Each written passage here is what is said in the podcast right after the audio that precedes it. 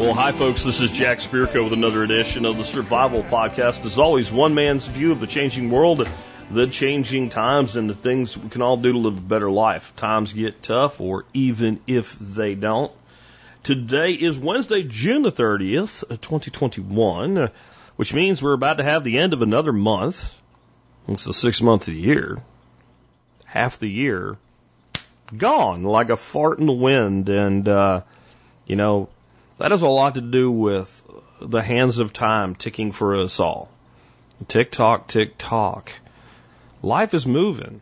You're either advancing liberty and freedom and, and security in your life or you're not. So get on it. And time will come back. We'll talk about time when we get to the end of today's show. Today's intro is going to be pretty abbreviated. I'm just going to tell you what you're going to be hearing for the main body of the show is the Ask Me Anything that was streamed live on YouTube. And it didn't go perfect. It went pretty good. The biggest problem I had was people commenting to me and trying to filter between comments and questions and part of that is people not following the directions of putting the questions in all caps and part of it is just hard. And I think if I ever do another live stream AMA, I'll get like Nicole Sauce or someone uh, to jump in the uh, stream with me and, and, and feed me the questions so that I can focus on the answers uh, and maybe do a little bit better. And then they can get clarification on something that's not clear before I even hear it. And maybe that'll go. But it went pretty good. And you know, I was talking about time ticking away. Well, I believe that we all need to be adding to what we do all the time. We need to do a little bit more, learn new skills and whatever. And it's about time that I learned how to manage and run live video streams. So I've been playing with that this week. The last two shows I did this week uh, probably went a little bit smoother on air on on the the podcast syndication side. The stuff you're listening to iTunes, Stitcher, etc. Um, definitely probably went better for you uh, than this one will. There'll be less pauses and whatever. I, I am trying, like I, I have my my main machine doing the audio only recording, and I try to when I need to take a pause to hit pause on the recording and what have you. But I'll just tell you there'll be some uh, blips in the road. But I do feel that this is something I need to keep exploring, and maybe not every show needs to also be live streamed, or even parts of it live streamed, but some of it does. And I think it makes me a better podcaster because I think interacting with people ups my energy level. And I just feel like it's probably long term, go with the flow, guys, give me some grace. I've been doing it 13 years for you. Let me fumble a little bit as I adopt a new component to the show. Uh, and if you work with me, I promise I'll get better at it as we go and I'll be able to do some pretty cool stuff with it as we go. Anyway, so that's about it. Other than I do want to lead off today with a quote that will uh, will make a lot of sense when you hear the last question that somebody asked me before I end the feed because I go off into a full on jack rant. Uh, for those of you that have been lo- around long enough that you were here when I started and I was doing the show in my car, uh, quite a few people put in the comment section, it's a Jetta rant, you know, uh, and you'll either know what that means or you won't. But uh, yeah. Anyway, um, this is by Sun Tzu uh, as in the art of war. And it's one of the most important quotes that will never be taught in our primary school system. There is no way that this quote will ever make it into high school uh, history or philosophy or anything like that. And you probably won't hear it in most of our colleges because it it means so much in so many ways toward thinking for yourself.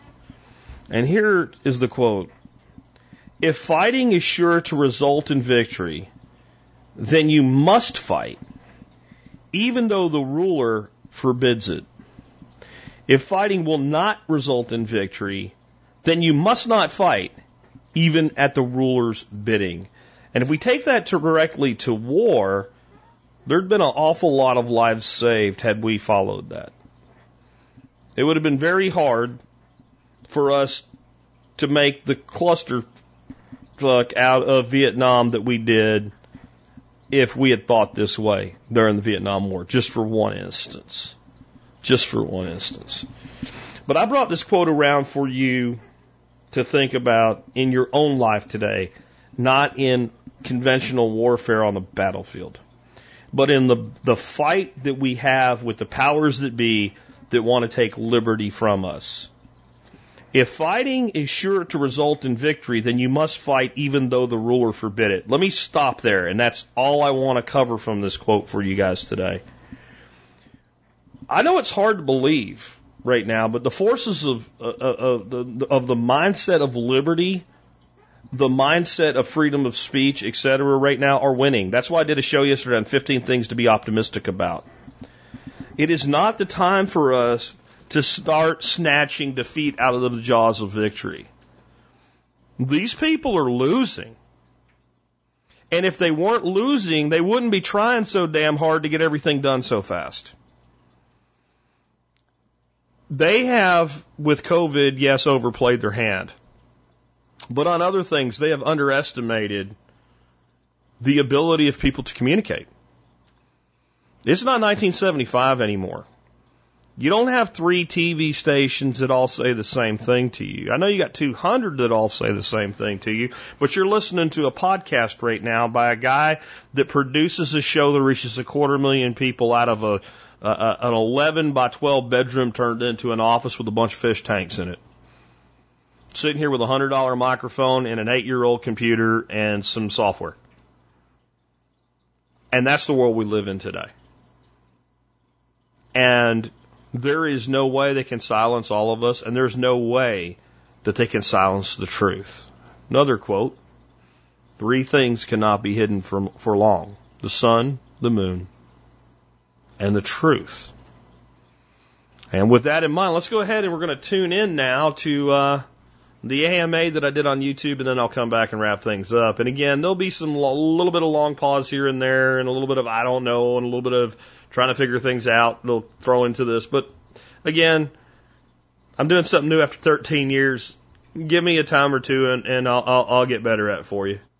All right, with that, let's go ahead and uh, dig on into it. Um, I will be taking questions if you're listening to the audio only today in real time and answering them in real time and communicating with people.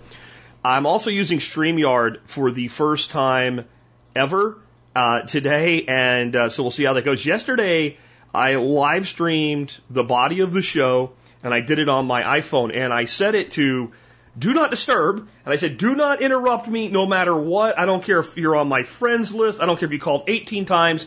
Leave me alone. And some telemarketer called me. And in spite of those settings, it rang through and it broke the stream and I was unable to get it back. And I had to finish the show with a second stream. And I'm like, okay, no more. No more freaking iPhone for streaming. Let's Jack. Let's get into the uh, the fact that it is 2021, and let's go ahead and let's uh, let's start recording using a, a proper streaming program. And some of y'all recommended StreamYard, so I'm giving them a shot today, and we'll see how they go. If it works out, I'm going to be able to. Uh, I, I will uh, upgrade if it works out to uh, the Pro package, and it will let me multi-stream to three locations. So I'll be able to stream to YouTube, or as I call them, ScrewTube, uh, Odysee, and uh, Float, uh, or some other three locations. It all depends on what I want to do, but I'll be able to, to multi-stream with that. And uh, maybe I'll even start doing some of the interviews with uh, guests in this type of format as well, which I think will add something to it. And then the other thing I wanted to uh, add in on this is why I'm doing it is not just for more exposure. Doing it for two days in a row now, and I don't know that it's going to be every show that I'm going to do this, but knowing I'm live and interacting with real people, um, Nick Ferguson is a is a pain in the ass. Uh, just going to say that to the people in the live stream. Um, do all dogs go to heaven? Yes, they do. Anyway, um, having live interaction, I feel like made me better at podcasting the last two days. More energy. Um, it's more real. I can't just stop in the middle and go make another cup of tea or whatever. So I have to fill up, you know, my French press and that's what gets me through and what have you. Um, so I just think there's more energy. I think it'll be a better overall experience. And uh, I don't also don't want it to take away from people that just listen on iTunes or Stitcher or whatever. So we'll try to make that work. Uh, future episodes where I'm doing this, I, I think it'll be pretty transparent or uh, pretty opaque to people listening to the audio, only that it's it's even being done this way. Other than I might tell you, so you might want to check it out. All right, so let's start digging into this. And again, doing this alone, I think we'll have some challenges. But I believe the first question that I saw come up was about guns. What was my favorite gun for uh, home defense, and what is my ho- favorite firearm for carry? And I would definitely say that that there's a difference in the overall um, viewpoint there. I think probably the best all around home defense weapon is the shotgun. Uh, I really do. With, I'll give you a caveat on that in just a second, but if you have time and the ability to do so, um, shotguns are fight stoppers. Carbines are as well, but home defense ranges, you don't gain a ton by going to something like an AR. And shotgun has some real advantages, in my opinion, at those short distances. If you watch uh, the YouTube channel Active Self Defense, you will be surprised, I think, at how many times people take multiple shots from handguns and continue the fight. And sometimes, even when mortally wounded, they look like nothing really happened to them, even if they like eventually stop and bleed out like they keep coming, they keep going after the person doing the shooting. Handguns are notorious for not ending fights. I'm going to tell you, if you take a full load of number four buckshot in the face, the chest, the groin, the kneecap at home defense ranges, you're going to at least slow down, if not completely stop. Um, for carry, uh, I carry a, a SIG 239 in uh, 40, uh, sorry, 357 SIG that I did a conversion on, and I just really like it. I am always going to personally kind of default to things that either are a 1911 or kind of mimic the 1911 frame because I've been shooting that since I was, um, I guess, nine years old, eight years old, something like that. I can't fault, you know, a Glock 19, and then whatever the small, even smaller frame uh, carry Glock is. I think that's probably the best for the most people, but it's just not. Um, it's just not what I'm going to be doing. Um, how do you keep on giving up from building your dreams from Christopher? That's all on you, man. I mean, I wish I had a better answer for you that, you know, you just like, like some kind of special medicine you could take and then you wouldn't have to worry about giving up. But you have to decide that what you're doing is worth doing. And then you have to go inside and then you have to make it happen. However, there is a place to evaluate if the dream you have is really the dream you want. I mean, we change a lot, and sometimes we have this dream that forms in our head when we're 25, and when we're 35, we're still chasing but we've never like reassessed whether that's what we really want. And then the other thing you have to really assess is is the if the dream's right, that's fine, but is the path to the dream the right path, the most expedient path, the path, the best path for you? And I think if you constantly evaluate whether you're actually getting closer to the dream or not, and then instead of saying, well, if I just keep trying, I'll get there, I, I think if you take that approach, you have a real propensity for burnout because that does not necessitate determining whether or not you need to make a course correction. If, if the distance between you and your dream, as time moves, the dream stays the same distance in the future, you're not getting closer to it, you have to be honest with yourself that you're doing something wrong. You're you're taking the wrong approach, and that you need to do something a little bit differently. And then you need to adjust that. And I think so. The way that we don't give up on our dreams is we go into constant evaluation of whether or not we're heading toward them, and we do constant course corrections. And when we make a course correction, we don't do it like, I, oh, I changed, so now it'll all be all right. Like we start evaluating that fairly quickly, you know, weeks, months in, like, is this working? Am I getting there? And I think if you are, you will not give up on a dream if it's something that you really want and are willing to sacrifice for, and if it's getting closer. People that give up on dreams, they generally give up because they're doing the wrong thing so they don't get any closer, so they get tired and they quit. So that's, that's my best answer on that one. Um, next one. If you're not doing your questions in all caps, folks, I will not probably notice them. Okay, Nick Ferguson has one. Do you see food shortages being a problem this year? Uh, yes. However, some of my fellow YouTube personalities, podcasters, etc., I think have overstated the problem. And this idea that you are not going to be able to buy food at all, I think is a little bit out there. I think we may see some real strain on the food supply, and I don't think it will be necessarily something you see as lack of availability. I think you'll see more limited availability and much higher pricing. I think we have yet to fully realize how short we are on soy and some other grains. I would say probably many of you out there listening to me right now on the live stream, if you have livestock, you're paying more for your feed now than you were a year ago. And I think that is directly applicable to shortages. We feed a non soy, non GMO feed that's made up of milo and peanut is its primary uh, its primary body. Uh, we're now getting that from a different supplier because the one we had is not being sold locally anymore. Uh, we're going to a custom mill that, that mills it for us, and we're saving a ton that way. It's it's a 90 minute drive each way, so it's a three hour trip. And I didn't have time to do it recently. I put out a thing on Nextdoor, and I had somebody say, "Hey, I can do that for a hundred bucks."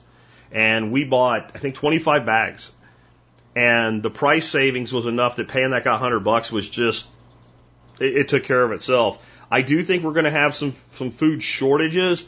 I am not anticipating people not being able to uh, to procure food at all this year. I, I really don't.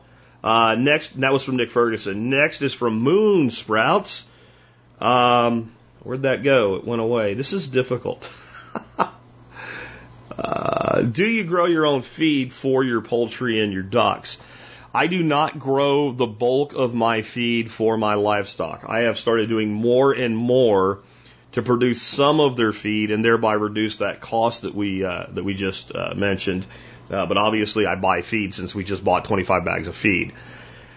The number one thing that I've been feeding my ducks this year has been a plant called water hyacinth, and I'm now growing it in almost all of my water systems. And when it's dried out, it has higher protein content than soybean and they love it. They absolutely love it. It took them a while to uh, to accept it, but they uh, they love it now. And then the other plant that I've been feeding, I mean, people grow duckweed. I grow some duckweed here and there. It it it doesn't have a lot of bulk when you harvest it. Uh, the ducks certainly love it. That's why they call it duckweed. But I started growing um, a, a floating little water fern plant called azolla and it's growing much better for me than duckweed does. It's growing faster than duckweed does for me. It fixes nitrogen, so it makes a good mulch in the garden as well, and they love it. I mean, they go ballistic for it. Uh, so the main things I've been growing for my animals have been aquatic plants, uh, which are nice because you get they grow fast, they get a lot of bulk to them, and uh, you don't you can't forget to water something if it's sitting in the water. The only other thing that's really worked well for me growing for my animals has been black oil sunflower, which I buy for my wife to feed in bird feeders. But we plant it, well, I should say the squirrels and the birds end up planting it all over the place.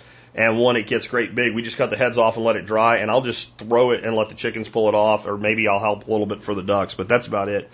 Um, if I was doing rabbits or something like that, I would definitely talk to Nick Ferguson about fodder trees, but I'm not doing rabbits. Can you recommend a series? This is from Nick the Greek. Can you recommend a series of books, other resources to understand cryptocurrencies? I can't because I've never read a book on cryptocurrency in my life. I I'm not sure that it's the best medium to learn about cryptocurrencies other than I would guess the very basics because the world of cryptocurrency is changing so absolutely uh, constantly. I would say kind of a great way to get your feet wet with understanding cryptocurrency. Start with one and start with Bitcoin because I have another question beginner, beginner, guidance for cryptocurrency novices from John. Uh, so I'm going to kind of combine those two. The podcasts that I've been enjoying the most, as far as articulate guests that really know what's going on, is uh, Peter McCormick or McCormack or something. I don't remember how you say his name, but the, the show is called What Bitcoin Did. And he's had some amazing guests and some pretty high level stuff on, but he has a whole series of kind of getting started podcasts on his site. And I think that would be a really great resource. If you go to my website, thesurvivalpodcast.com, and and use the search function to put getting started with cryptocurrency. I have a whole podcast that's just on that alone as well. It's pretty basic. Um, what I'll warn you about with the what Bitcoin did guy, he's one of the we call them maximalists uh, for Bitcoin. So it's like there's Bitcoin and there's shitcoins and there's no in between. And and I don't ascribe to that at all myself. But it doesn't mean you can't learn a lot there. And it's the highest quality content that I found on the subject of crypto as a whole, but through the Bitcoin lens so far. And uh, on on this kind of a you know real time feedback loop here, I think that's about as good as I can do. And bear with me, guys. Other uses for duckweeds besides just feeding ducks from John. Um, I don't know, man. I don't. Actually, I'll tell you what it does is if you have water that has poor water quality, and you you create a cap of duckweed on it, in a week or so, when you pull that duckweed to the side, it will be crystal clear. Uh, it's good at cleaning water uh, quality up, in my opinion. It's good at covering uh, the top of water and keeping it cooler because you're keeping the sun off it. That'll help keep algae down. I would say it probably makes decent mulch or compost fodder, but Azolla I think is better for that. Um, 365 outdoors. Have you and Steven Harris reconciled? Absolutely not. I think the man's insane. And I say that in a very, um, I, I wish it wasn't true. But I think that, and I really don't want to talk about this very much. I don't want to put the man down, but I'm just going to say that I think he was having he was having some struggles, and I think when COVID hit, it blew the lid off of all things for him, and I think he would do well to get some counseling. And I'm just going to leave it at that. Um, next up. Third eye vision. I live in Central Florida surrounded by lakes and bodies of fresh water, wondering what I need to consider about water quality when fishing for fish to eat. It is usually is it usually safe to eat for most lakes? You know, that's something that the Fish and Game uh, Department of, of Florida is actually really good about in your area about, you know, water quality, uh, both salt water due to seasonal things like red tides and fresh water, and I would check with, with them. This is kind of how I view it unless there's a specific thing that you know that's wrong with water, like one of the things I'd say to be very careful with in Florida is like every third apartment complex has these great big beautiful ponds and lakes. And if they're constantly spraying TruGreen ChemLawn and then that's all going into that watershed, I would be concerned about that. Uh, so that would be something you can observe whether that's happening or not. Otherwise, unless you know a specific reason, I wouldn't worry too much about eating fish out of, you know, freshwater systems. Uh, we have a lake here, for instance, that's polluted with PC, PCBs. That's I'm not doing that. That's cancer causing long term, you know, forever half life stuff. Otherwise, could there be some toxins? Yeah. And you know what? Every time you breathe in and breathe out, you just inhaled like 50,000 toxins. Our bodies have the ability to detoxify humans in particular. That's why you have a giant liver uh, what have you. Somebody asked if I was a beekeeper. I don't see that question now, but no, I'm no longer a beekeeper. I played with bees for a while, and I am not going to do that anymore. I've determined that not everybody can do everything, and I think the lesson from that is pick the things that you that give you the best benefit, that you enjoy doing, that you have time to do, and then you know engage in commerce. If I want honey, the guy that was my bee mentor is a great source of honey. I can buy all the honey I want from him, and I'm supporting a local beekeeper that way and I plant things for the bees and what have you. Um, Tom L., how is your keto journey progressing? Any issues getting back to it after vacation? I personally find the holidays challenging. I'm kind of, I did this whole keto journey series of podcasts for a while. Uh, I got down to about 205 from, you know, when I started tracking it on that series, it was in the high 260s, uh, so over 60 pounds. But the truth is, I was well heavier than that. Uh, all in, I lost about 85 pounds. I have occasionally put on five, taken off five, but I'm I pretty much sit at 205 right now. I'm very happy with that. Um, the, the the holidays and all. My view is there's times where I just don't worry about it and I eat what I want, and then I go back to being full on keto, and that's it. But I think what helps you get through holiday seasons and stuff like that with that mindset is when I say that, it doesn't mean that from Thanksgiving until New Year's, I eat everything that I want. Uh, you know, Thanksgiving Day, I eat what I want. Christmas Day, when we have Christmas dinner, I eat what I want. If I go to a party during that period, I eat what I want. And, and that's about it. So I think that if you do things one or two days, going back to what you know you should be doing every day is easy. But if you do things for like a week or two or three, you really have come out of the habit of just eating right. So I wouldn't even call it a keto journey anymore. I would just call it how I eat at this point. And I think that's the goal that you should shoot for. Uh, not that you're wrong if you haven't gotten there yet, but that's just the goal that you should shoot for. Uh, scrolling through looking for the next question here, guys. Um, go ahead and give me more questions because I'm scrolling back up really doesn't work well for me here. Here's one's not in all caps, but I do see it's a question. Curtis, any thoughts on the suspicious observer's electroverse theory? The idea of a 12,000 year cycle of catastrophe is due with the reversal of poles magnetic field weakening, micronova solar flare, long tail risk.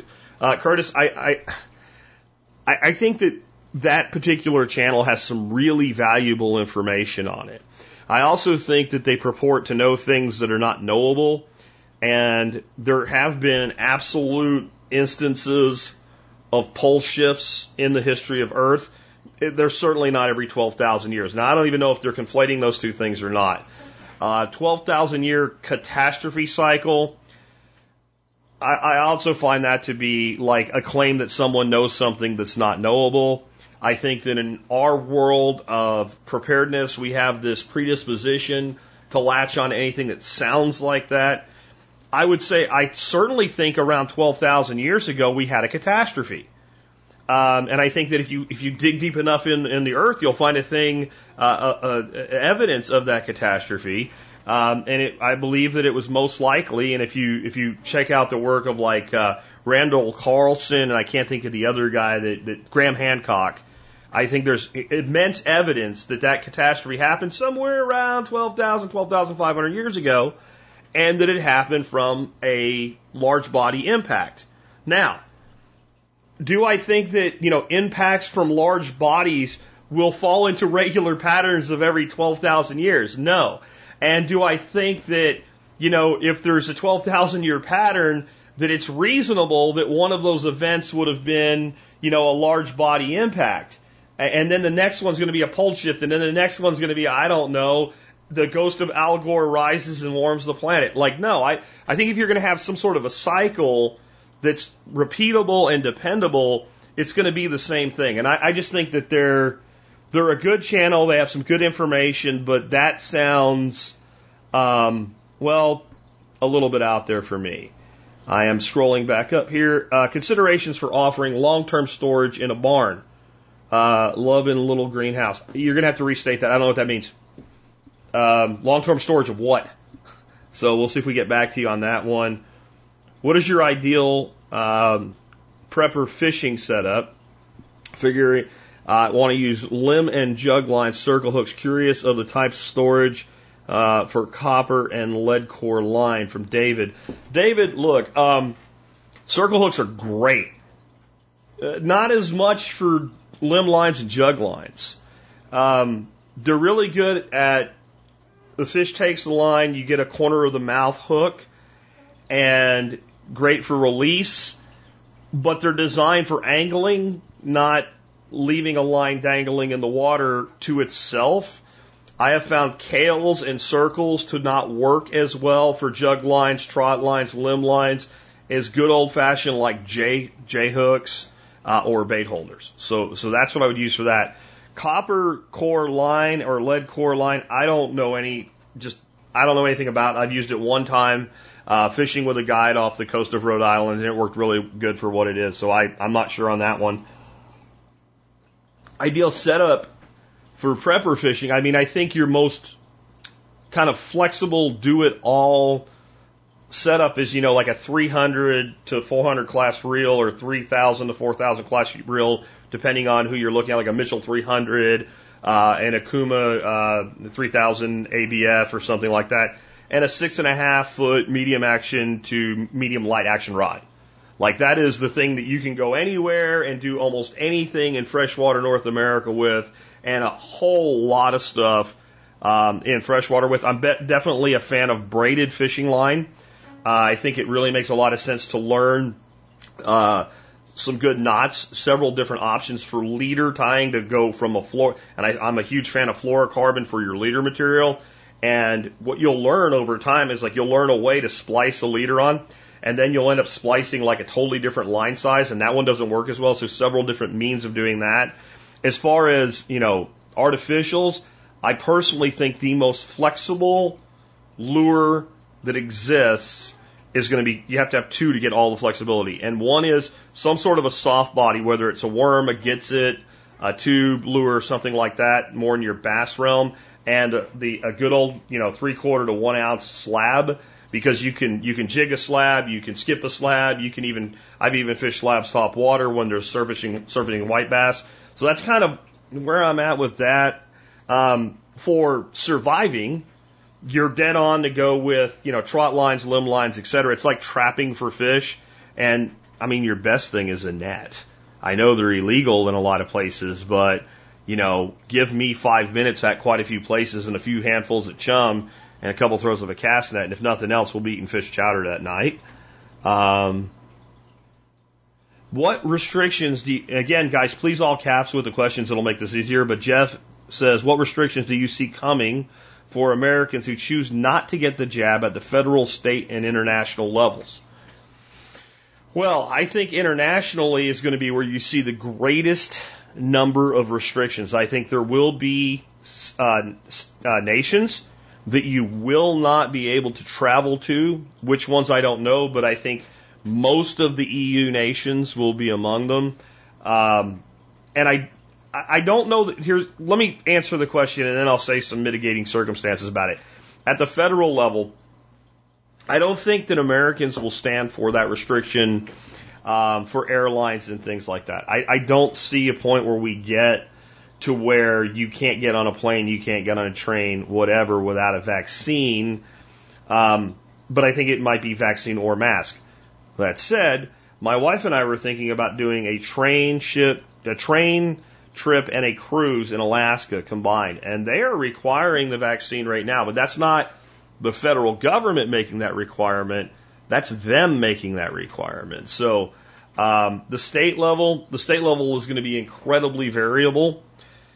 I, I think we have a real cost, and it's not that they won't violate the Constitution. They won't violate the Constitution when they're not able to violate the Constitution, is the way we have to look at this. And I think you, this requ- a requirement to exist, to travel, to shop, to conduct commerce in general is going to not stand the constitutional muster. And I think you're starting to see this already ebb, and I think they're once again trying to put the whole thing on life support. They're, instead of putting people on life support, they're putting COVID itself on life support. And that's what this whole the Delta, the deadly Delta super duper serial version, man. You know, um, none of these variants are any more deadly. Not a single one of them, just so y'all know, none of them are any more deadly. They're playing a game here in that they're saying it's X percent more contagious, and more contagious equals more conditions, and more, more you know, or more more infections, and more infections equals more hospitalizations, and more hospitalizations equals more death. That's the game that they're playing here. I personally think that it's going to be very difficult for them to keep this going, and they're going to, I think they're rapidly getting ready to go to something else. Because the sheer number of people even affected by this is declining on a daily basis. And you got to realize no matter what they say, natural immunity is a thing. And every time a person gets and recovers from this disease, uh, especially the person that had such a mild case they didn't even know they had it, you have a person who's never going to get it again or not get it any time in, in the near future, uh, including these these variants. You know, this is uh, I think it's on the way downhill. What are the things to consider when looking to move from a leach field to a reed bed system? Uh, from Lauren, and I'm guessing you mean for a septic system.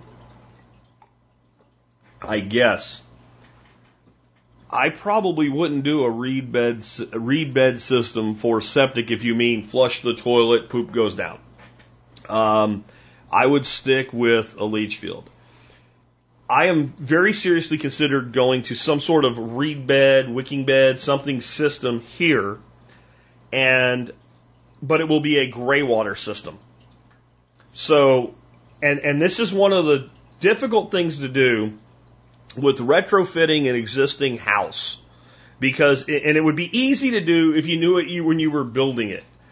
But what I would very much like to do is take all the water that comes out of our washing machine, our dishwasher, our sink, and our bathtubs and put that through a reed bed system. And then I have a good old fashioned standard septic and everything that goes down the toilet, I would, I would stick to that.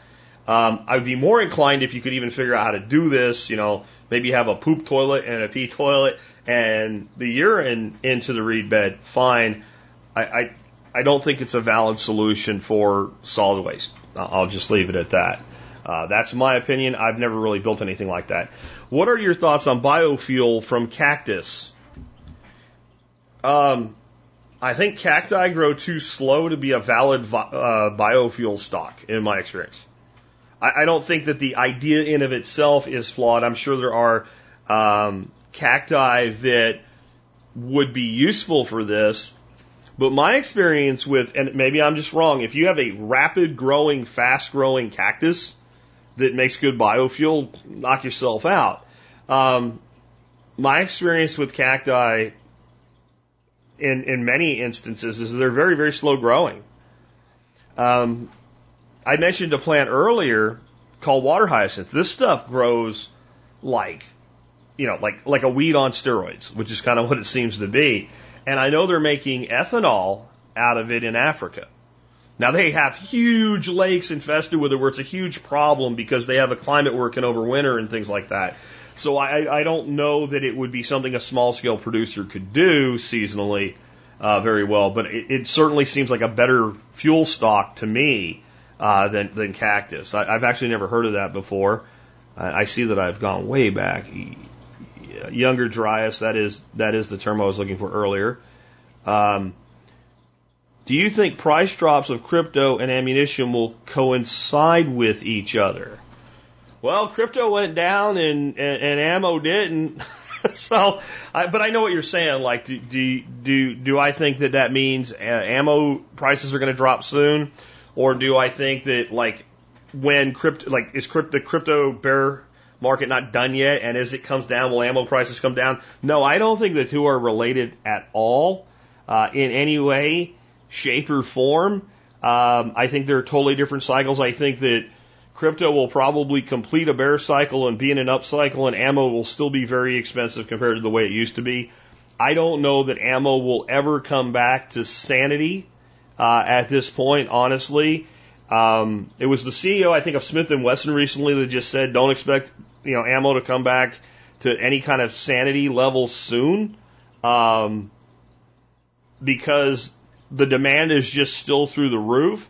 And I would say, if anything, having Democrats in power has traditionally kept high demand for guns and ammunition uh, throughout an administration. I remember when Trump won the election and that that winter, like right around Christmas time, me and a buddy named David went to a gun show, and it was like walking through a funeral. Like there was just like we we'd gone to one that summer, and it was like a festival. You know, everybody was excited. There was a lot of people buying. Like everything was going crazy. And then six months later, and you're in between Christmas and New Year's when people just got money and stuff like that, and uh, it was like it was just like a weird, weird lack of energy feeling. Like even before you saw the, the lack of the crowd, when you walked in, you just felt the energy wasn't there because that's how people think. When nobody's worried about something going away, I got to, you know, I got forever to buy it. And then when people are afraid, they react in fear. And I think right now the fear is at a real high. My biggest concern right now for people without ammo, I don't have a viable alternative for you. Uh, you can get brass, no problem.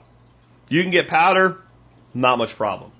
You can get slugs, right, bullets, not much problem. If you had to, you can get lead and you can cast your own, no problem.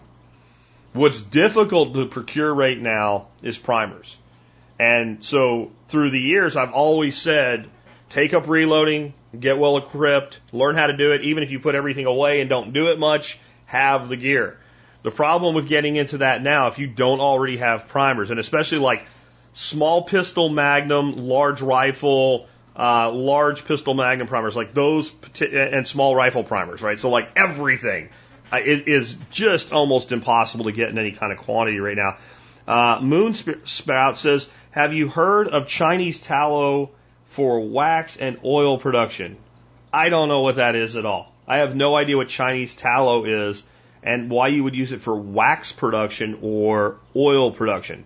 Wax production to me means bees. Uh, oil production, um, is it a plant? Uh, maybe it's a tree.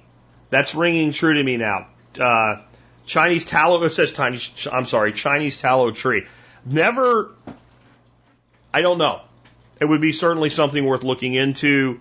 Um, but I have never actually done anything with it. But I have heard about that plant Ask Nick Ferguson. Maybe he'll give you an answer in the chat section there. Um, and then Joseph said, What are your thoughts on ammo prices and would you recommend getting into reloading? So I think I just covered that one uh, fairly well. Uh, Steel Tiger says, Become good at throwing knives since we're going to be out of ammo. You know, I'll tell you uh, a couple things in, in a serious note that I think can be quite valuable for long term viability for at least being able to procure meat, right? These are not really great self defense techniques, but you know, our forefathers did pretty well feeding themselves with flintlocks, right? And the last time I've checked, you can get flint, you can get, um, I can't remember, triple seven, I think is the kind of black powder equivalent fairly easily, and you can get lead. So that would be one thing. Uh, bow and arrow. I, I, I prefer to archery hunt over just about all things uh, if I have the time to do it. And, um, you know, I've, I've taken game at 50, 60 yards with a bow. Uh, and I've reused arrows multiple times, and generally, unless they're broken, and the newer arrows are really, really great um, as far as being able to be used, you know, many times. Uh, so looking at other ways you can procure, procure game. Uh, also learning the skill of trapping even if you don't use it because, you know, there's times when maybe you would need to, I think. I'll just leave it at that. Uh, next here. Make your own powder too. I've never done that, but I think certainly learning how to make your own powder, our, our forefathers certainly knew how to do that. So next one is, are you aware of Michael Malice? And if so, would you consider inviting Michael Malice to the podcast? If any of you know Mr. Malice, please invite, please suggest to him that he fill out a guest form at the Survival Podcast. I have just for the very first time heard him speak. And where did I hear him speak? On what Bitcoin did. Um, that interview with him actually inspired the show I did earlier this week answering questions about anarchy. I don't know anything more about Michael than that one interview my opinion listening to it is that he is an incredibly articulate and smart individual and a hell of a thinker. And I would love uh, to to talk to him uh, more. I, I really would. Um, bees for self defense. Just put Trump signs in your beehives and watch criminals kick them over. Okay. Um, Curtis Brown, do you think cyber attack might be on the list of next things? I think less cyber attack than we have to worry about a cyber attack. Government will engage in false flag. I, I believe in that. But I think in general, like, bad stuff happens and then government picks and chooses which ones they want to lather up and have the greatest reaction to. Right now, it, it feels like the thing that they want to be next is that, like, the biggest problem that we have in the United States is white supremacy. And that's a that's a really nasty scenario. And, and I'm going to save my thoughts on how bad that could get because we're early in on whatever it's going to be. And there's a lot of speculation coming out of that right now. And I don't know that it's all helpful. And I don't know how far they can keep carrying this. But if you think about it, this concept of using the term people of color, basically that means everybody, but if you are white, you're in this completely different bucket and you are responsible for oppressing everybody. And that, that kind of thinking has been used over and over and over in the installation of Marxist tyrannies.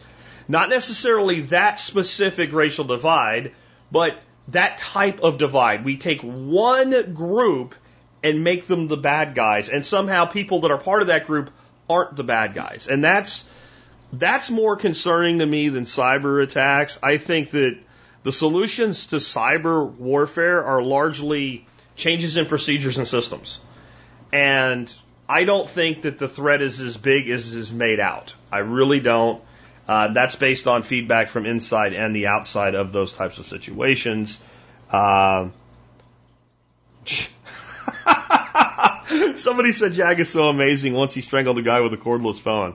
I, I, I don't think I'm I'm that that useful to the world, dude. But thanks. Um, that sounds like a Chuck Norris joke, joke, doesn't it? You know.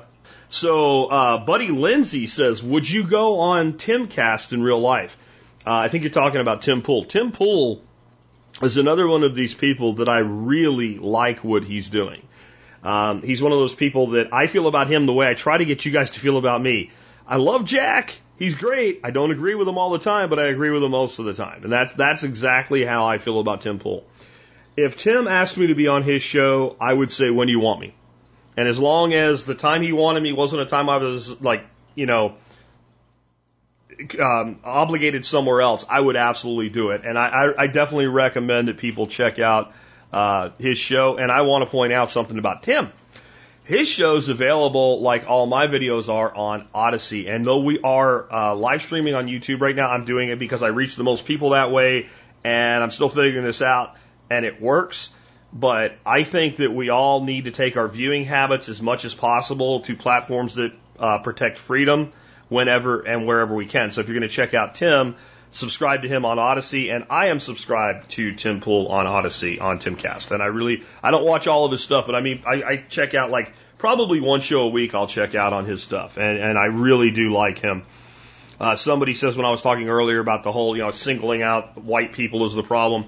Uh, cough, cough, Hitler, cough, cough. Yeah, um, I agree but I think we have to be careful when we start making that analogy, especially to people outside of the, um, th- those that have already cut off from the matrix, because when you use that type of thing that everybody knows what that means, people think that you're stating that the only logical outcome from this is the same type of extreme. And I think what you'll see throughout history is as bad as everything gets everywhere when things get bad, it gets bad a different way and it plays out a different way in different places and times based on the situation, technology, what can be done, what can't be done, etc. For instance, when, you know, the Holocaust happened, you didn't have like 50 million people with guns going, I don't think we're going to let you do that today. Like that's a dynamic that plays into this and don't think the people in power don't know it. Um, I don't think we're headed for the United States looking like Nazi Germany and people being put on trains. I do think that we can learn a lot, a lot from history as to when we're like, it's not that it'll be the same, but the warning signs are the same. The, the signs that this is bad are the same, if that makes sense. Um, what would be the first steps for a new anarchist? This comes from Ephraim. Uh, to me, the first steps for somebody who's new to the world of anarchy and considers themselves now an anarchist, believing that you do not believe in the legitimacy of the state, is to understand before everything else that that decision is personal and it's about you. And it's about you and how you're going to interact with society going forward, about how you're going to choose your path of resistance, etc. And that core to that belief is the belief in personal sovereignty. That you have sovereignty over yourself, your mind and your body and no one else does. It is 100% your right to decide what to do with your mind, your body, and, and, and the things that you create and build and do in the world. And that even when you, when you say, okay, I don't want to pay tax, but I don't want to go to jail, you're making a decision based on that reality. You've chosen to go, I'm going to give the mugger my wallet so he doesn't stab me in the guts. And since you want that level of freedom and sovereignty in your life, you have no right to take it away from anybody else. And if the other person wants to live with a statist government over them, they also have that right. The conflict comes when they want you to be part of their thing and you don't want to be part of it. And in the reality of the world right now, they outnumber us, and there's no place we can go called Anarchotopia or Agorist Gulch or something like that and just be left alone. They will not leave us alone. So we have to be strategic in how we resist. But if you don't get that down, what'll happen is you'll get sucked into debates with people that want to tell you how stupid and retarded you are for being an anarchist, that it'll never work and will, not everybody's ever going to do it. And you need to understand that you didn't become an anarchist so that you could make the world into an anarcho world. You became an anarchist because it was a moral decision that you made because you believe that you have that inherent right to sovereignty and that no one has a right to take things from you that you've rightfully acquired against your will and no one can just have a title or a badge or a bunch of people that say they're in charge and change that. That's why you chose that. You didn't change it as a political movement. And if you can start from there, you'll be able to figure out how all of this works for yourself. If you think that the goal of the anarchist is to turn everybody else into anarchists too, so we can have anarcho utopia, then you will be nothing but miserable, and you'll either be a miserable, angry anarchist, or you'll give up on being an anarchist. you'll just just saying, right? Like that, you you you can't be an anarcho evangelist in the stance that you think you need to bring other people into the fold or, or you haven't, you failed to save them. You can evangelize the concept, but it's really a place where you have to speak to those who are willing to listen, who have open ears and open hearts. You cannot get Messiah complex and try to force it on others. And you have to be okay with the fact that you'll probably never see a world where the dominant system of governance in the world is an anarcho system of governance. And I know that some people would say, how the hell can you have anarcho governance? Because you have rules and you have means of enforcement of said rules. And we have organizations and we work together and we make decisions, but we do not have the ability to go in and force a way of life on others. That's what anarchy is really all about. That's your first step is understanding that. Do you recommend any DeFi staking platforms? No, I don't. Not because I am inherently against it, uh, but I don't believe in holding my crypto on exchanges. So since I don't hold my crypto on exchanges, I don't hold them in places where I can DeFi stake. So it's it, it's it's not that I think the, the activity itself is inherently risky. I think holding my crypto on an exchange where somebody else has custodianship of my crypto is not something I want to do right now. So that's that's why that's a personal decision. I don't I don't uh, fault you for doing it. Um, any experience pointers in building a hay house? Uh, no. Uh, I know quite a bit about straw bale building, and if that's what you mean, I think it's a really valid building technology, but I don't know if it's as good as it's made out to be. Um, he's describing voluntarism. I think you're talking about when I was talking about anarchism. Uh, because they're the same thing. Uh, they're different words for the same thing. Uh, just real quick, additionally on anarchism, like when you hear all of this, you know, multifaceted argument over what anarchy is, and like is, you know, anarcho primitivism and anarcho communism and stuff like that, I think you can have any form of anarchism you want until you tell somebody else what form they have to have. Right? So, and this is the interesting thing, and this is why you know which ideology is more likely to work. If you talk to somebody that would call themselves an anarcho capitalist, which would be, I guess, one extreme of the anarcho spectrum, and then a group of people that call themselves anarcho communists, and you say, here's the deal, guys. You guys are diametrically opposed on the way in which you wish to live and the means by which you want to handle resource allocation. So everybody that wants to be an anarcho capitalist can go live with you guys, and anybody that wants to live on a commune can go live on the commune, and you guys can even trade and buy and sell between each other, but you have to leave each other alone. The anarcho communists will go, deal. Before you're done explaining it, as soon as you get to the point where you can go do whatever you want and everybody else will leave you do that, and then people voluntarily associate with you, that's all you have to say, and anybody toward the right side of that spectrum's like, deal, done. With very few exceptions. People that are like anarcho syndicate, anarcho communist, etc. Well, no, it wouldn't work if, unless everybody does it. You're not an anarchist then. I don't care how many books you read that say you're an anarchist. You're not an anarchist if you want to tell other people how they have to live when they're not harming you. Right? Unless you're resisting someone because they're stealing from you, or they're trying to hurt you, or trying to steal or hurt from somebody else, you're not an anarchist. You're a statist hiding under a black flag. And most leftist, an- not, uh, most, so important. When I say most, you don't hear all. most left leaning anarchists are that type of anarchist. The whole concept of anarchy is we freely associate with each other, we agree upon rules, and only the people we've agreed upon those rules with in the area that we control are subject to those rules. And other people over here, until they bother us or start hurting other people, we leave them alone. And anything shallow of that is not anarchy. Um, have you watched any Larken Rose videos on YouTube or read his book? A little bit of Larken. Um, the one thing I don't like about Larken, and I don't like this from anybody, is this entire need to make every cop some sort of evil bastard that should exist on the planet.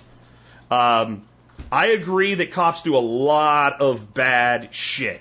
And my biggest problem with cops is not even the cops that do the bad shit. It's the cops that don't do the bad shit, but won't speak out against the ones that do. Right?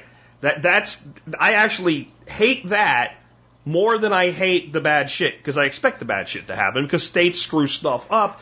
People are fallible. That's why nobody should have that much power that's not really checked sufficiently. Like the check on the power of the police shouldn't be other police officers. It should be people that are not police officers that don't have a vested interest in, you know, propagating the ability to hide for for the you know the bad people. I get people that say, but cops enforce bad laws. I understand that. I understand what you're saying. I know where you're coming from. But since I'm not one of these anarchists that somehow gets amnesia about like the 35 other fucking years of my life where I wasn't one, I don't judge people based on where I'm at as though I was never where they're at. And I think you will, like, while I'm saying we're not out there to, to like, bring people into the fold against their will, I very much want to bring people into the fold who are open. The, the person that's already where Neo was in the movie, right? Like, where he's ready to sit down and be offered the red pill or the blue pill, I want to bring that person in. And I don't want to push that person away. And I have had so many people in my audience over the years that were law enforcement officers that became libertarians that eventually became anarchists and they didn't quit their job right away because they didn't know what to do. They didn't know how to do it. But you know what happened? Almost inevitably, they all end up quitting. But if you just tell that person you're a horrible human being, you are a stormtrooper from Star Wars, that moment can never happen. So people like Larken, and it's it's like every other word is about how the cops are evil. That's my problem there. When he's not doing that, he's one of the best advocates for anarchy I've ever heard speak. And I wish he'd just spend more time on that and less time on the other. Um, what can you share about keeping a new business private and protected from intervention? What do you mean by that, uh, Avondale? Uh, if you could maybe clarify, what do you mean by intervention? If you mean, how do I keep a, a business running and completely private from the government? Um, you either run full on black market and you figure it out as you go, right? Because there's no rule book for that, or you don't. And I'm going to recommend that you don't. That it makes sense. I've, I've talked about this in everything whenever I mention agorism, which is basically when we take the concept of anarchism and put it into practice with commerce, is that you should run your business legally. And then you should use every single thing you can to protect that business from the state and to avoid paying taxes to the state as much as possible legally. And if you if you change your thinking on that, and again, I want you to think the United States tax code. I'm holding my hands up for the video is so big that if I was holding it, it wouldn't fit in the screen. But yet, 95% of it tells you how to not pay what the 5% says you have to pay. Then all of a sudden, it becomes very, very clear. How do I creatively structure and spend my money so that they don't get it? How do I make sure that even when they get some money, so much of it went back into the business to grow the true underlying value of the business that I effectively didn't pay any tax because because they only tax realized gain, they don't tax the value of the business itself. And I think that's what you have to do. Now, if you want to go into something that is there's no legal way to do it, then I think your best first pass is status jujitsu. So if you wanted to sell raw milk and you can't do that in your state, can you sell it as pet food? Because I can't control what you do with it when you walk out the door. If you can't sell it as pet food, can you sell it as a soil amendment? And you keep going, like, how? So I think instead of saying, I can't do this, so my only choice is to do the black market, I think your better option is, how do I do this where I can't be interfered with? And I also think you need to make a calculation, and I mean a real Excel spreadsheet driven calculation. The odds I'll get caught are X, the cost of getting caught is Y, the potential profit is Z. And you run the same thing everybody that breaks the law does, a risk reward calculation, but I'm saying you actually put down numbers. Now, if you mean something else, I can see about maybe answering that later, but we are going to wrap soon. Uh, I want to remind you guys that are watching now, the Goose Group will be live on the Unloose the Goose channel uh, later on today. I think we're going live at 4 o'clock and it's 2 now, so I'm going to have to wrap up and turn this into a podcast pretty soon, uh, but we'll go a little bit longer. Um, Larken Rose supports free market competition among police services to prevent in, environment for abuse of power. Yeah, I do too. I think his solution's great. Okay, again, I think his solution's great. I think talking about police officers like they're the scum of the earth because they wear a uniform is detrimental to everything he's trying to accomplish. That's my opinion. Uh, I don't mean to bash the man personally. I'm talking about does this thing that a person's do work? And I don't think it works well. I don't think it works well at all, and I think it turns off a lot of people that would otherwise be more receptive. Uh, do you see disarmament coming? No, I do not see disarmament coming. I think you'll see a lot of talk about gun control and restrictions and stuff like that. But I highly doubt that most people that are armed are going to allow themselves to be disarmed. So, no. But not because they don't want to. I think that just like you do a risk reward calculation before you do something that might be something the government doesn't like, the government does the same thing. My concern is 20 years from now, that most of the people will give their guns up willingly. I don't think we're anywhere near that right now, though. Deer hunting this year, that's not a question. That's a statement. Um, will I, if that means will I be going? The truth is, I don't know right now. I'm still figuring out my fall. I'm actually very much looking towards setting up some really cool fishing trips, uh, maybe off the coast of Texas or something like that, where like six people from the audience can come along, like that type of thing. I'm actually thinking that more uh, than hunting this year. Uh, maybe going offshore for yellowfin tuna or something like that. Um, honestly, if I want deer meat, there's some on the other side of the fence right now. They can accidentally end up in the deep freezer anytime. Um, Baofeng radios, even if they're locked to amateur frequencies for farm use. Um, so I guess you could lock it yourself. When you buy a Baofeng, you can do anything you want with it, including get it on all the ham bands and stuff but I do think they are a great communications tool. And I have used them, and I have used like your standard kind of like walkie talkie, GMRS, uh, FRMS radios um, for those purposes of like communicating around the farm and stuff like that. I have found the Baofengs to be way superior for that use. So I think if you want something like you want to have like 10 radios, you keep them charged, you have a certain set of frequencies on them, and you want to have like people on your, you know, 30, 40 acres being able to communicate with, you, with each other for the, you know, there are better solutions for that, but bang for the buck, They're damn good. Uh, homeowners insurance will take your guns first. No, they won't. You know what, Jerry? I know you, but this is the kind of shit. I mean, seriously, you're fixing to get your ass kicked verbally over the internet. Stop this shit, people. This is what I was on earlier this week. This defeatist language. They're going to take it away. You're going to really, Jerry? They're going to take your guns away. Jerry, if your homeowner's insurance is able to take your guns away from you, you don't deserve your damn guns. Because you're, you have already written defeat before anything's happened to you at all. This, I'm gonna, I'm gonna end there, guys. I know there's more questions and stuff like that. Uh, I'm sorry, I do have to wrap up, but I, I need to end this podcast and this session with this defeatist language has no place in your life. And I know Jerry's like, damn it, I didn't mean it that way. But yeah, you did. Even if you didn't, in the back of your head, you did. It is time for people in all of these liberty oriented, anarcho, libertarian communities to start filtering your thoughts. This is as sincere as I can be with you. You need to start filtering your thoughts for anything that you are saying in your actions, your deeds, your thoughts, your soul, your spirit, they've already won. Because that's what that statement is. They've already won. It's inevitable. They'll already have victory over us. It's coming soon. There's nothing less to be done. Absolutely, bluntly, word coming that some of you don't like, absolutely fucking not. Because I can't help you, you can't help you, and no one can help you until you stop seeing a world in which they've already won. They want this, and they want that, and they want the other. My grandmother used to say, want in one hand and shit in the other and see which one fills up first. There's so many things these people have wanted for so long that they haven't even gotten close to. Stop thinking these people are hyper competent. I can give you hyper and competent in a descriptive term for what government as an entity is. I just need to add one syllable. In.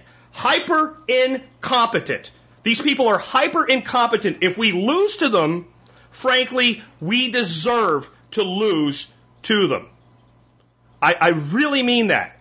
Look at look at the absolute clusterfuck of everything that they do. I mean, if you ask people, what's government good at?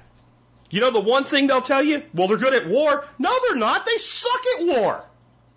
The most powerful military in the world. 20 years in Iraq and Afghanistan. You know what we have to show for it? Nothing. We don't have anything to show for it. We're leaving right now as we're leaving like the Taliban's just rolling back in in Afghanistan, taking everything over. 20 years. 20 years. Trillions of dollars. Thousands of people from our side. Bloodshed. The best among us. They can't even get war right. And they're going to take your guns through your homeowner's insurance. Get a different homeowner's insurance provider. Tell them you don't have guns. Lie. Do whatever you have to do. Don't give up your freedoms.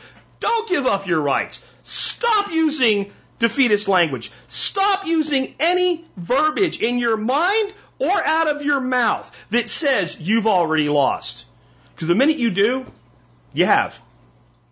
You have. That's where I'm going to end today, folks. Hope you guys enjoyed that.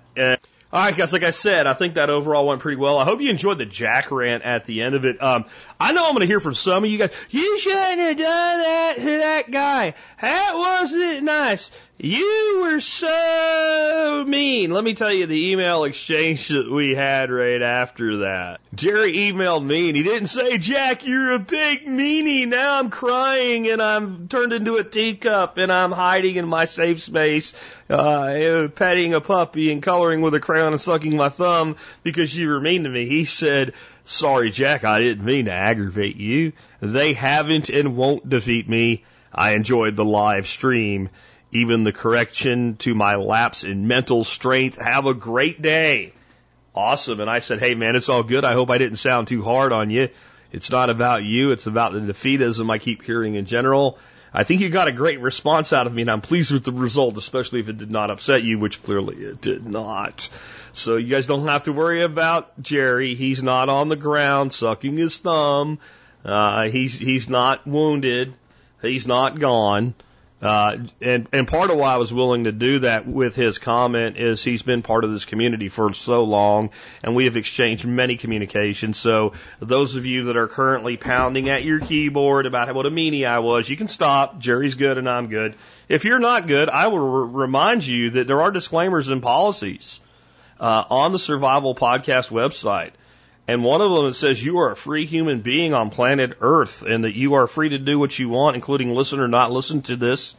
And I am not responsible for any feeling of being offended or mental trauma or needing to suck on your thumb that may come from the show. Something to that effect. I wrote it like uh, 12 years ago, but uh, that's that's pretty much the gist of it. Anyway, let's wrap things up. Let me remind you, if you're not laying on the floor sucking your thumb upset at the Big Bean Jack that just yelled at you through the thing, and you actually like this show and you'd like to support it, one of the ways that you can do that is by doing your online shopping at tspaz.com, and I'm excited to tell you something's on sale today. And the reason I'm excited to tell you something's on sale today is over two years ago, I put it in a price tracker to wait for it to go on sale, and it took over two years for it to go on sale. It's an item I like to bring around in the fall because that's kind of when people are most thinking about needing to grind meat because that's when we go out and shoot the giant four-legged squirrels with horns on their head we call deer. And uh, we have some large portion of thereof that need to be processed into ground meats. But meat grinders are a great tool to have all the time in general anyway. Uh, I often ground cuts of meat that I think, hey, you know what, that would make a pretty good burger or that would make good chili or something like that. And when I do it, I use a, a product called the STX 3000 Turbo Force Meat Grinder. Now, usually when something's called like Turbo Force or something like that, it's like, Bullshit. It's just crap. It's like when you go to a fast food place and they call something spicy. It's like, it's spicy. It's about as spicy as ketchup. No, the, the turbo force, there may not be a turbo in there, but there is some force. Uh, this thing normally sells for about 160 bucks. It's on sale for 130 today. And that's on a huge markdown, but it's like 19%. And that's the first sale I've seen on it in a long time. Can you get a better, like, consumer level meat grinder? You can. I, I've, and I've used one, and it is better. And it's called the Carnivore, and it's made by Cabela's, and it's on the edge of being a commercial product. It's so good. It's three quarter horsepower up to one. They have a one horsepower, and I think they have like a one and a quarter horsepower one. And they're better, and they cost four hundred dollars and up. And anything that's not in that category or above that I've tried is either not as good or at best as good as this one. And the ones that are as good cost twice as much. They're in the $250 range. So I don't see going up to 250 bucks when I don't get any more. And personally, while I use my meat grinder here and there throughout the year, you know, I mostly use it during hunting season or, you know, pick deer up, dead, pick, pick dead deer off, up, up, pick up dead deer off the side of the road season, uh, as well. And, and that's about it. So if I was grinding a couple hundred pounds of meat a month, I would, I'm going to be flat out, I wouldn't buy this. I would go to Cabela's, who I have no relationship whatsoever, other than I buy stuff there, and I would buy that, I'd buy the carnivore, and I'd buy at least the three quarter horse model and I'd be more inclined to buy the one horse model. I've used it. A friend of mine named Kevin has one up in, in West Virginia. I used it up there. I ground like 80 pounds of pork with it, and it went so fast I couldn't keep up with it. But this one's pretty damn fast. I can keep up with it, but I got to move to keep up with it. Uh, it has two speeds, and I would say that the one thing is if you're going to grind with this and you want to go to a fine grind instead of like a chili grind, grind a chili grind and then put it through a second time. It does not do well going straight to a fine grind. Other, and it'll work. It just takes, it, it'll be faster to put it through twice. I've made sausage with it. It's okay. It made, it made me decide to go ahead and buy a LEM, you know, sausage stuffer. I'll, put it to you that way. Like, it's just, I don't think any grinder is a great sausage stuffer. Um, they work differently for different reasons. Uh, but if you need a good grinder, get this one. I, I mean, I know a lot of times I'm like, you know, this is a great thing for the money, and it's you know, but if you need a grinder and you don't want to spend four hundred dollars or more, get this one. That's that's cut and dry with it. With that, let's go ahead and wrap things up with our song of the day.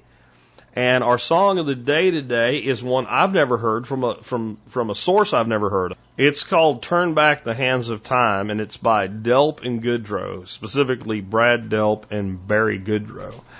And when I look at the album cover artwork and when I listen to this song, I hear mid early 70s music. However, this song was released in 2003, so do what you will with that. But this very much sounds like the heyday of 70s kind of rock, love song rock combined type music to me. And, and don't get me wrong. I mean, I know the link to Boston here, the band Boston, and I know that's where, but I'm just saying like, this song itself sounds from that time, and I, I didn't know that Delton Goudreau ever got together and did something in the early 2000s. Is what I'm saying there. Um, but turn back the hands of time is, you know, the, the line in the song is actually, if only we could turn back the hands of time. And I'll let the song speak for itself, but I would say on that note, you can't. You can't. It's a very nice thought. If we could, and I, and I don't think the song's asserting that you can, right? But it is a very nice thought. If we could turn back the hands, if we could have a do-over, if we could do something again. You know, I, I think back to like sometimes I even think all the way back to like when I was in high school and think, you know, I could have got more out of that time of my life. You know, what would I do if I was back there then now?